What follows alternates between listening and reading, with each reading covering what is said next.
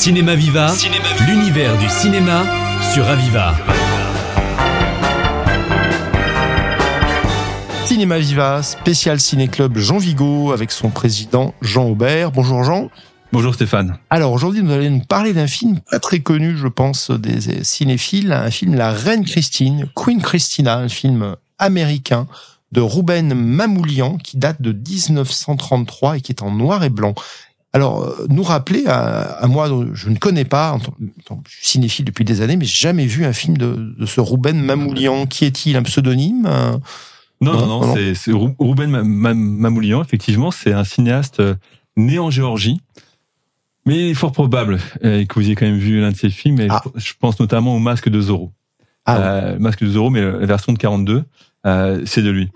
Euh, oui, Ruben Mamoulian, donc il naît, il naît en Géorgie, il va faire son apprentissage au théâtre, au théâtre à Moscou, et puis il se rend en Angleterre en 1920. Euh, sans doute que l'air est meilleur euh, que sous euh, les bolcheviks, donc en 1920 il se rend en Angleterre, puis aux États-Unis, et, et puis il va bah, poursuivre sa carrière de metteur en scène, notamment d'opéra à Rochester, dans l'État de New York, puis au théâtre à New York. Et là, on est dans, au début des années 30, et dans les années 30, il se passe quelque chose euh, d'extraordinaire dans le cinéma, puisque depuis 1927, le cinéma est parlant. Et donc, euh, et donc le cinéma a changé. Il faut donc euh, des personnes qui connaissent euh, les textes. Et donc, on fait appel notamment à des metteurs en scène de théâtre ou d'opéra. Et donc, Ruben Mamoulian, eh bien, va faire partie de cette de cette équipe et notamment l'équipe de la Paramount. Et puis, il va faire une première comédie musicale qui s'appelle Applause. Puis, curieusement, un film noir qui s'appelle City Streets euh, les carrefours de la ville. Et puis quelque chose de mystérieux, Dr Jekyll et Mr Hyde. Et enfin Love Me Tonight, euh, qui est là aussi euh, bien une comédie musicale. Donc euh, il va, euh, alors que c'est un homme de théâtre, eh bien il va choisir de faire du cinéma et d'en faire de manière très particulière puisqu'il va changer à chaque fois de genre. alors qu'il aurait pu se contenter d'être très proche du théâtre, eh bien non, il va justement profiter de ce que permet le cinéma. Voilà, donc là on est dans un film. Alors je sais pas si c'est un film historique ou pas. Pouvez peut-être nous rappeler le pitch. On a l'impression que c'est un film aussi une, histoire d'amour assez terrible. Hein Alors quelle est la part de la réalité, de la fiction et puis de, du lien avec l'actrice principale Greta Garbo aussi? Alors voilà, effectivement, il n'y a pas de doute. On a, on a choisi ce film et puis euh, Maurice qui, qui rédige la notule est visiblement amoureux de, de Greta Garbo. On a choisi ce film pour euh, Greta Garbo euh, comme héroïne évidemment euh, du cinéma. Mais effectivement, c'est un film qui euh, qui nous parle en fait de de la Suède et de la reine Christine qui a été la première reine donc euh, euh de Suède puisque jusqu'alors euh, il y avait que des rois. Mais en réalité, son son son père l'a toujours élevé comme un comme un garçon et donc elle va à la mort de son père lorsqu'il a lorsqu'elle a six ans, elle va donc du coup prendre le titre. Alors très curieusement de roi de Suède. Donc c'est une femme, mais qui va avoir le titre de roi de Suède, euh, voilà, à 6 ans. C'est ce que l'on a au début du film, la mort, la mort du père, euh, puis euh, puis le couronnement de la fille, et puis on a ensuite, eh bien, la jeune femme, la jeune reine à 18 ans, qui là prend les traits de, de Garbeau et qui est habillée en homme. Et ce côté, euh, ce côté euh, bisexuel assumé euh, dans les années 30 par par Garbo, assumé par par le metteur en scène, voulu donc par par la réalisation, on est juste à la limite hein, du code Hayes. C'est-à-dire que là, il, il, se permet, il se permet des choses sur avant que la censure n'arrive, et donc on a cette ambiguïté sur ce personnage féminin. voilà. Et donc, euh, puisque c'est une reine, euh, puisque euh, une reine doit avoir des descendants, on lui promet, euh, on lui promet son euh, un, un, de ses cousins, comme ça se faisait dans les familles royales. C'est un de ses cousins qui doit l'épouser, mais elle rencontre, d'une manière très particulière, alors qu'elle est vêtue en homme, elle rencontre un ambassadeur d'Espagne. Cet ambassadeur d'Espagne va lui proposer de partager la chambre, mais en toute amitié, puisque ce sont deux hommes. Donc ils, acceptent, elle accepte de partager la chambre avec cet ambassadeur d'Espagne dans l'auberge. Et bah, au moment de se déshabiller, il découvre se révèle donc la féminité de, de Garbo.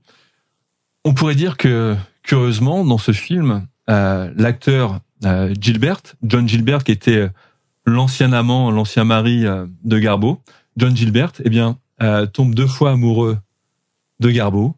Il tombe amoureux de Garbo habillé en homme, il tombe amoureux de Garbo habillé en femme, ou en tout cas euh, avec ses atours euh, féminines. Donc il y a quelque chose de très particulier dans ce film, alors qu'il nous parle euh, d'une Suède d'il y a bien longtemps.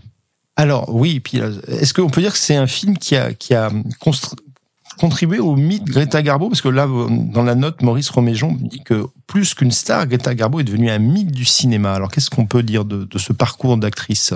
Alors un, mythe du cinéma, effectivement, c'est Garbo, c'est incroyable. Euh, et, Maurice le dit, c'est assez juste.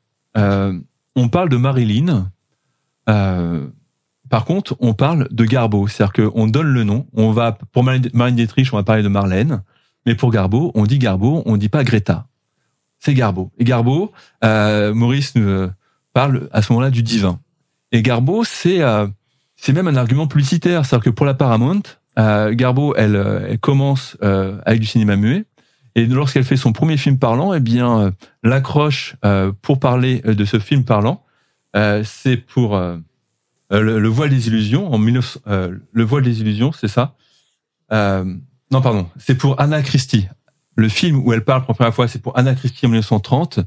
L'accroche publicitaire, c'est Garbo parle. Et puis un peu plus tard, la Paramount va en profiter pour nous dire que euh, Garbo sourit. Et enfin, Garbo rit avec Ninochka. C'est-à-dire que Garbo est un argument publicitaire extraordinaire. C'est-à-dire qu'on n'a pas idée, je crois, aujourd'hui, euh, d'une actrice euh, qui a une telle, un tel impact. C'est-à-dire qu'en une phrase, Garbo rit, Garbo sourit, Garbo parle. Euh, cela nous dit tout euh, pour emmener les spectateurs. Et est-ce qu'on sait les, les rapports qu'elle avait avec le metteur en scène? Est-ce qu'on peut dire qu'elle elle serait aussi, comme certaines grandes stars à l'époque, un peu co-réalisatrice du film ou, c'est un peu abusé? Non, c'est un peu abusé. C'est-à-dire que c'est pas c'est pas le couple euh, Marlene Dietrich et, Sternberg. Euh, par contre, euh, Ruben Mamoulian, puisqu'il a commencé par l'opéra, c'est quelqu'un, on va dire, qui pense euh, au cinéma comme il pense à la musique. La, la séquence de l'auberge euh, qui est fameuse dans La Reine Christine, euh, c'est une séquence qu'il a fait au métronome. C'est-à-dire qu'il a demandé à, à Garbo eh bien, de suivre ses gestes en suivant un métronome. Euh, c'est quelqu'un qui va penser à la musique avant même de construire ses scénarios. C'est-à-dire qu'il faut, euh, pour que cela fonctionne, euh, qu'il y ait un rythme. Et donc, il va imposer cela, euh, notamment à, à, Garbo, mais à bien d'autres.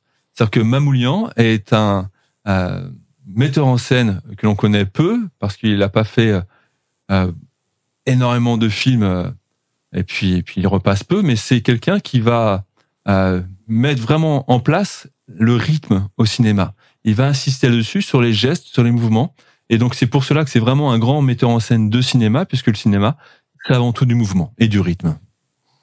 Voilà, donc un, film, on, peut dire, la musique joue un rôle particulier, j'imagine, la musique de Herbert Stohart dans le film. On est proche de l'opéra par moment on, peut être proche de l'opéra et puis surtout on peut être proche euh, du rythme même euh, de l'action. Euh, ce qu'il faut noter avec ce film, pour parce que sur les ambiguïtés, on a parlé d'homosexualité, de bisexualité. pour pour Garbo et puis évidemment pour Reine Christine, ce qu'il faut noter, c'est que ici se réunit le couple avec John Gilbert, euh, puisque Garbo a demandé qu'ils rejouent ensemble. C'était son mari, euh, et ça va être, euh, me semble-t-il, son dernier film à John Gilbert, puisque euh, bah, c'était pas un grand grand comédien, mais c'était l'amoureux de Garbo, et donc elle a demandé à ce qu'il soit avec avec elle pour ce grand film, et c'est lui qui joue effectivement l'ambassadeur d'Espagne, qu'il retrouve ou qu'elle retrouve, on ne sait pas comment dire, dans cette auberge espagnole, pas dans cette auberge. Un beau film romantique alors à découvrir en plein écran en noir et blanc, euh, donc au centre Rabelais. Merci Jean. Merci Stéphane.